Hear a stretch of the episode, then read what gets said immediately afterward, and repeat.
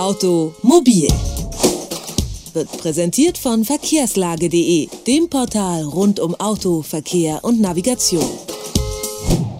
Die Diskussion um ein einheitliches Tempolimit von 30 km/h in Städten ist alt, aber sie hat trotzdem nichts von ihrer Brisanz verloren. Die einen betonen die positiven Effekte auf die Lärm- und Unfallzahlen, die anderen meinen, dass ein durchgängiges Tempo 30 in Städten rein gar nichts bringe. Auch Bundesverkehrsminister Peter Ramsauer ist nicht von dem niedrigeren Tempolimit überzeugt. Seiner Meinung nach würde der Verkehr bei Tempo 30 nur noch zäh wie Kaugummi fließen. Ob diese Prognose des Bundesverkehrsministers zutrifft und wie sich ein durchgängiges Tempo 30 auf die Lärmentwicklung in den Städten auswirken würde, fragen wir Maria Limburg. Sie ist Professorin an der Universität Duisburg-Essen und hat einige Studien zur Wirkung von Tempo 30 zusammengefasst und auch selber durchgeführt. Guten Tag, Frau Limburg. Guten Tag, Herr Kirchhoff. Ich grüße Sie. Wie wirkt sich denn ein niedrigeres Tempolimit von 30 km/h auf die Unfallstatistik aus? Ja, die bisherigen Untersuchungen dazu zeigen, dass die Unfälle deutlich weniger werden und sie sind auch in ihrer Schwere dann deutlich geringer. Also es gibt kaum Todesfälle in Tempo-30-Zonen und auch die Anzahl der schweren Verletzungen hat da deutlich abgenommen. Ein sehr häufig benutztes Argument gegen so ein Tempolimit lautet ja, dass bei Tempo 30 der Verkehr nur noch zäh fließt. Was halten Sie von diesem Argument? Also es ist ja so, mittlerweile gibt es ja unendlich viele Tempo 30 Zonen. Also fast die ganzen Städte sind ja weitgehend schon Tempo 30 Zonen, wenn man mal die Zonen zusammenzählt. Außerdem ist der Verkehr sowieso schon zähflüssig in den meisten Städten, ne, sodass sich das nicht verschlimmern wird. Ne? Man fährt ja schon kaum schneller als 30. Es gibt wenige Straßen und wenige Uhrzeiten, zu denen man wirklich mal flotter fahren kann. Würde sich die Situation denn bessern? Also es würde sich schon bessern, ne? Weil wenn man langsamer fährt, wird das auch flüssiger. Ne? Dieses ständige Bremsen und wieder anfahren und schneller fahren und langsamer fahren, das führt dazu, dass es zähflüssiger wird. Also eine konstante Geschwindigkeit führt zu einer etwas flüssigeren Fahrweise insgesamt. Ja, und wie viel Zeit würde man da so beispielsweise bei einer 3 Kilometer langen Ortsdurchfahrt vielleicht gewinnen können? Wenn man schneller fährt, man gewinnt nicht sehr viel. Also man gewinnt 40 Sekunden pro Kilometer, wenn man 50 fährt statt 30. Also es sind die meisten Fahrten in Städten sind ja kurze Fahrten. 23% aller Fahrten sind zwischen 0 und 2 Kilometer und nochmal 19% zwischen 2 und 4 Kilometer. Da macht das also kaum etwas aus, wenn man etwas langsamer fährt und man schützt so die Kinder und die Senioren und überhaupt alle Menschen, die sich zu Fuß oder mit Fahrrädern in der Stadt bewegen. Das heißt, man würde bei Tempo 30 doch ein bisschen langsamer sein, aber dafür wäre es angenehmer und sicherer.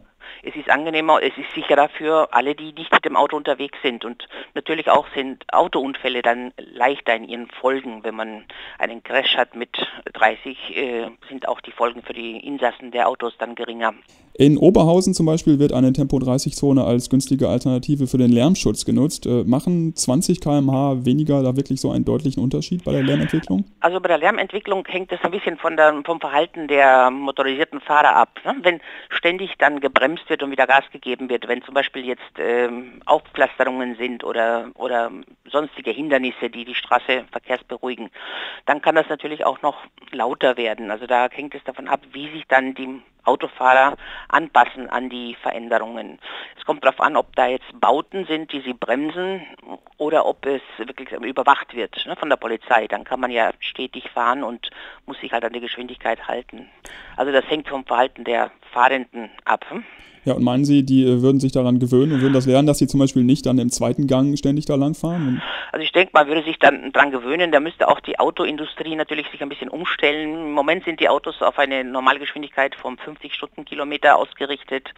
Der Auspuff und überhaupt die Gangschaltungen, ne? Das müsste sich dann, wenn man mal 30 als Stadtgeschwindigkeit hat, dann auch verändern. Das würden aber die Autofabrikanten sicherlich machen, wenn das dann wirklich etabliert ist. Wäre denn eine generelle Tempo-30-Zone überhaupt überall umsetzbar, zum Beispiel auch in Großstädten wie Berlin? Also es ist ja so, dass eine Tempo-30-Zone allgemein als Stadtgeschwindigkeit nicht heißt, dass man überall Tempo-30 fahren muss. Man könnte ja einige Straßen ausnehmen. Wichtig ist, dass auf Straßen, auf denen Fußgänger- und Radfahrerverkehr ist, dann langsamer gefahren wird. Aber man könnte ja sagen, Stadtgeschwindigkeit ist Tempo-30 und einige Straßen, die erlauben dann 50. Ne? Dann müsste man ein Schild hinmachen, dass da schneller gefahren werden kann. Jetzt macht man es ja genau umgekehrt. Man hat Tempo 50 und hat unendlich viele Tempo-30-Schilder und die Autofahrer merken oft gar nicht oder passen nicht so gut auf und sehen nicht, dass sie in einer Tempo-30-Zone plötzlich sind. Jetzt hält sich ja die Behauptung ziemlich hartnäckig, dass diese Runterregelung auf Tempo 30 in Städten nichts bringe. Auch der Verkehrsminister, der Bundesverkehrsminister Ramsauer, ist nicht von diesen Ergebnissen der Studien überzeugt. Wie wahrscheinlich ist es denn, dass sich ein generelles Tempolimit von 30 km/h in Städten durchsetzen lässt? Ja, im Moment ist es ja so, dass die Städte die Entscheidungen selber treffen können. Die Tempo-30-Zonen haben einige Städte mehr oder weniger eingerichtet. Es gibt auch Städte, die schon flächendeckend Tempo-30 haben, zum Beispiel Buxtehude, die haben da schon vor langer Zeit eingeführt und haben damit sehr gute Erfahrungen gemacht. Also es ist eine Sache, die die Städte mal selbst einführen können. Wenn man natürlich jetzt eine allgemeine Regelung macht für die ganze Republik, dann müsste schon auf der Bundesebene geregelt werden und ja, ob das sich durchsetzt, ist in unserer sehr autoorientierten Gesellschaft schwierig. Also Deutschland tut sich da immer sehr schwer, etwas zu tun, was den Autoverkehr ein bisschen bremst. Aber es hat ja auch schon mal geklappt. Wir hatten ja ganz am Anfang 70 Stundenkilometer in den Ortschaften und dann wurde das auf 50 reduziert. Da gab es auch einen riesen Aufschrei erst einmal, wie schrecklich und das geht doch nicht. Und an die 50 haben wir uns dann doch im Laufe der Jahre gewöhnt und diese Gewohnheit wird auch bei Tempo 30 kommen.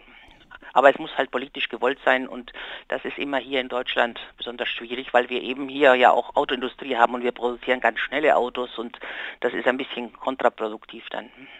Sagt Maria Limburg, sie ist Professorin an der Universität Duisburg-Essen und wir haben über die möglichen Vorteile von Tempo-30-Zonen in Städten gesprochen. Vielen Dank für das Gespräch, Frau Limburg. Ja, ich bedanke mich auch. Automobil, jede Woche, präsentiert von verkehrslage.de.